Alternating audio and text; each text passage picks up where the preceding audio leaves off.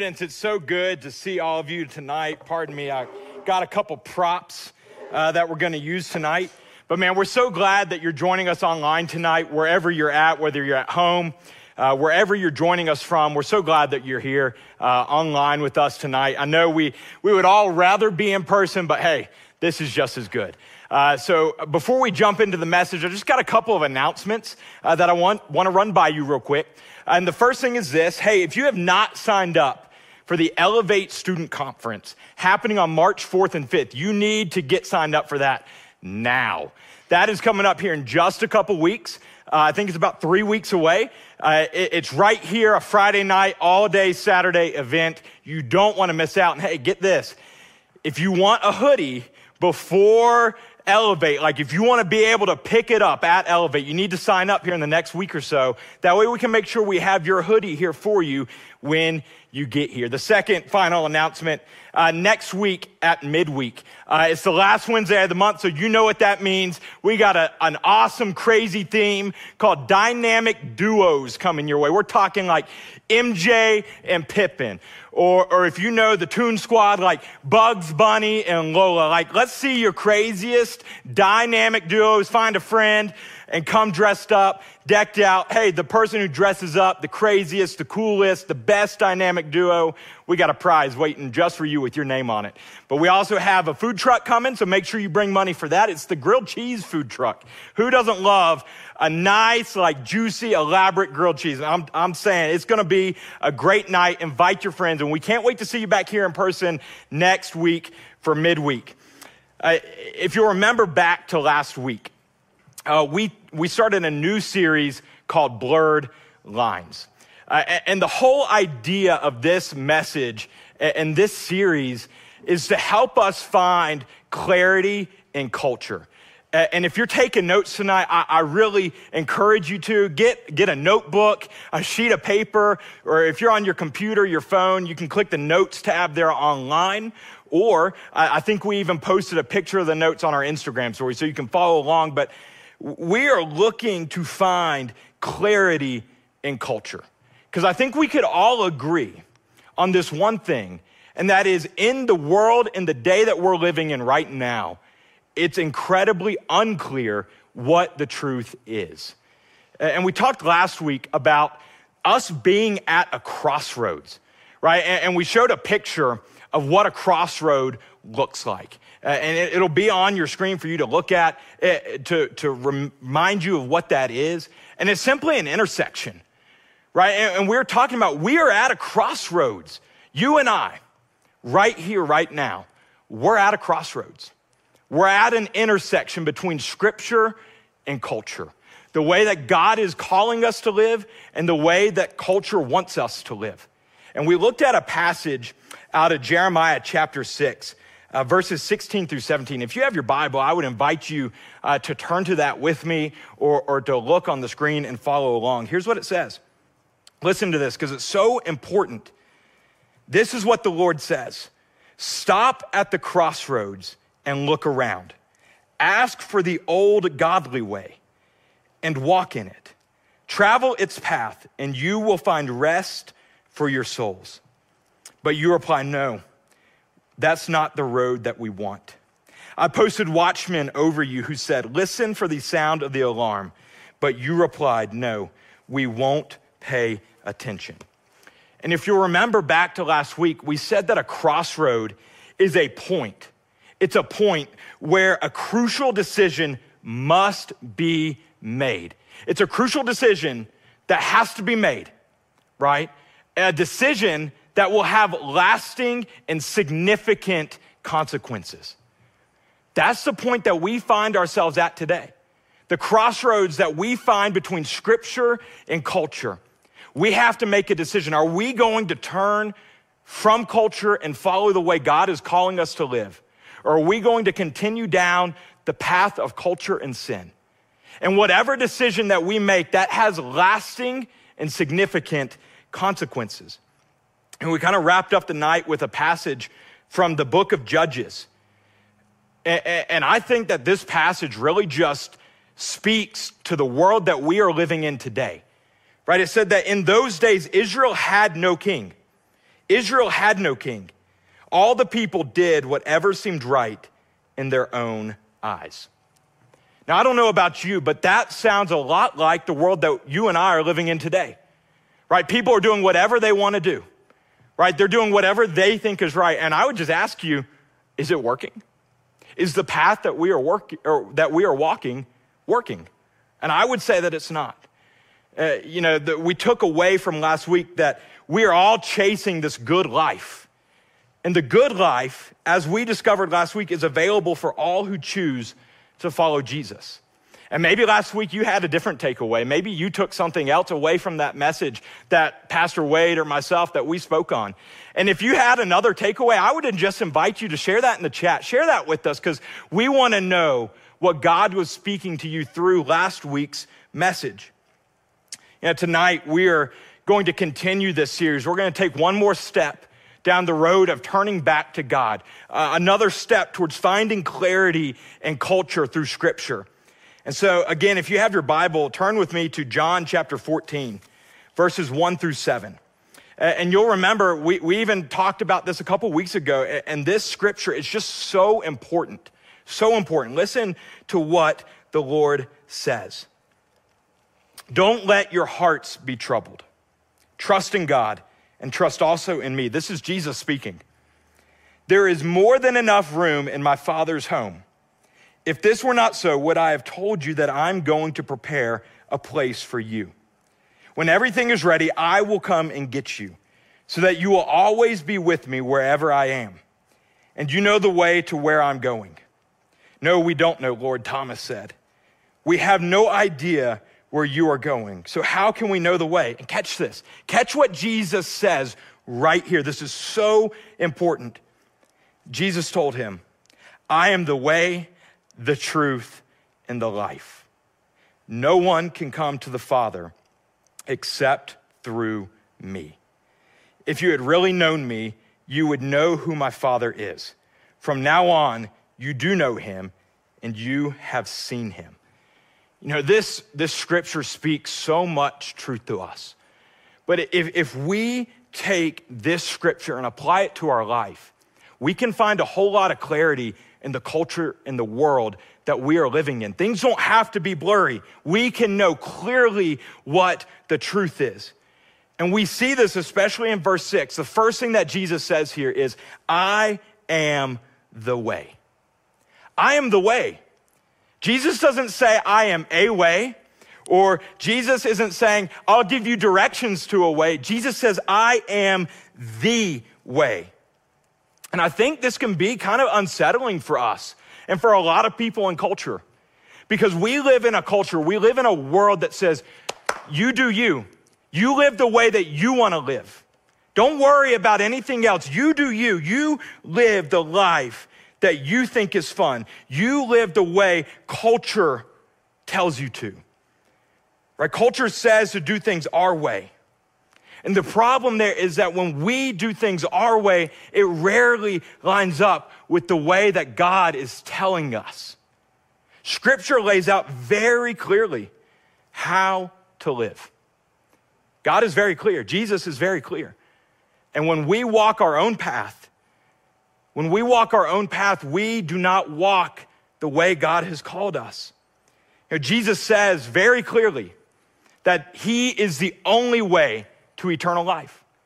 Write that down. Jesus is the only way to eternal life. Again, culture would say, live how you want to, do what you want, follow who you want, believe in who you want, worship who you want. It all leads to the same place. That's what culture speaks to us. Culture tells us it doesn't matter what you do. You do you, and we'll all get to the same place. But Jesus is very, very clear. He says, I am the only way. There at the end of verse six, he says, No one comes to the Father except through me. I don't know about you, but that sounds pretty clear. That brings a lot of clarity. You know, Wade at the, the beginning when we were doing the games, he asked you to write down uh, in the chat uh, to type some of your favorite vacation places. And I noticed that, Anna, you said uh, you love to, to travel to, to Germany. And Lucia, you said Argentina. Hey, I, look, I need to go on vacation with you because those places are way cooler than a lot of the places I'm going on vacation. But I just want you to imagine this for a moment. Imagine you go to Denver International Airport and you walk in and you say, Hey, I wanna, I wanna go to Germany. I wanna go to Argentina.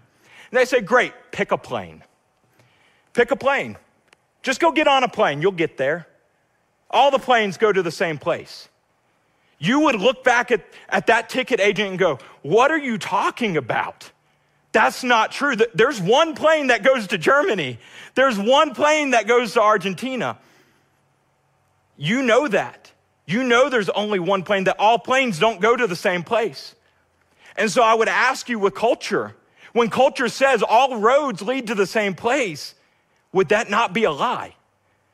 Would it not be true what Jesus is saying that I am the only way? It's very clear. And when we read uh, in the book of Acts, verses four, uh, chapter 4, verse 12, again, we see that there is one way to eternal life, and his name is Jesus. Here's what it says There is salvation in no one else. God has given no other name under heaven by which we can be saved. First thing is, Jesus is the way. But the second thing he says uh, in, in that passage is that he says, I am the way and the truth. I am the way and I am the truth. Again, not a truth, not speaking, not teaching a truth. He says, I am the truth. I am the truth. You know, what we see is that Jesus is what we would call an absolute truth. Uh, and maybe you know what an absolute truth is. If you don't, I'm going to tell you an absolute truth is this it is something that is always true. An absolute truth is something that is always true, no matter what the circumstances are. No matter what the circumstances are, an absolute truth is always true. Uh, think, think of some examples like this, right?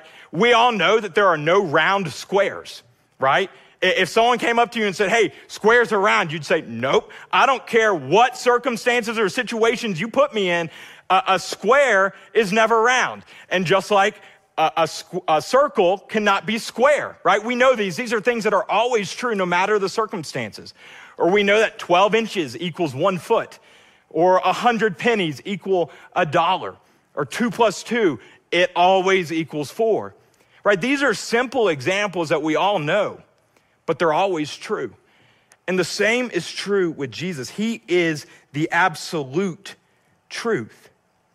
You know, for something to actually be true, it can't be dependent on our feelings or emotions.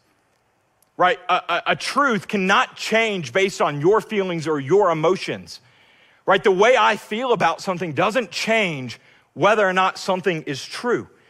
Right? But just think about it this way Culture says uh, you follow what is true or you follow what is right.